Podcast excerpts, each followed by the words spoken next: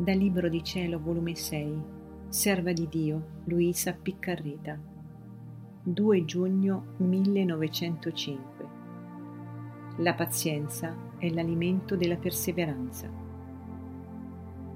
Questa mattina il benedetto Gesù nel venire mi ha detto, Figlia mia, la pazienza è l'alimento della perseveranza, perché la pazienza tiene a posto le passioni e corrobora tutte le virtù e ricevendo le virtù dalla pazienza l'attitudine della vita continua.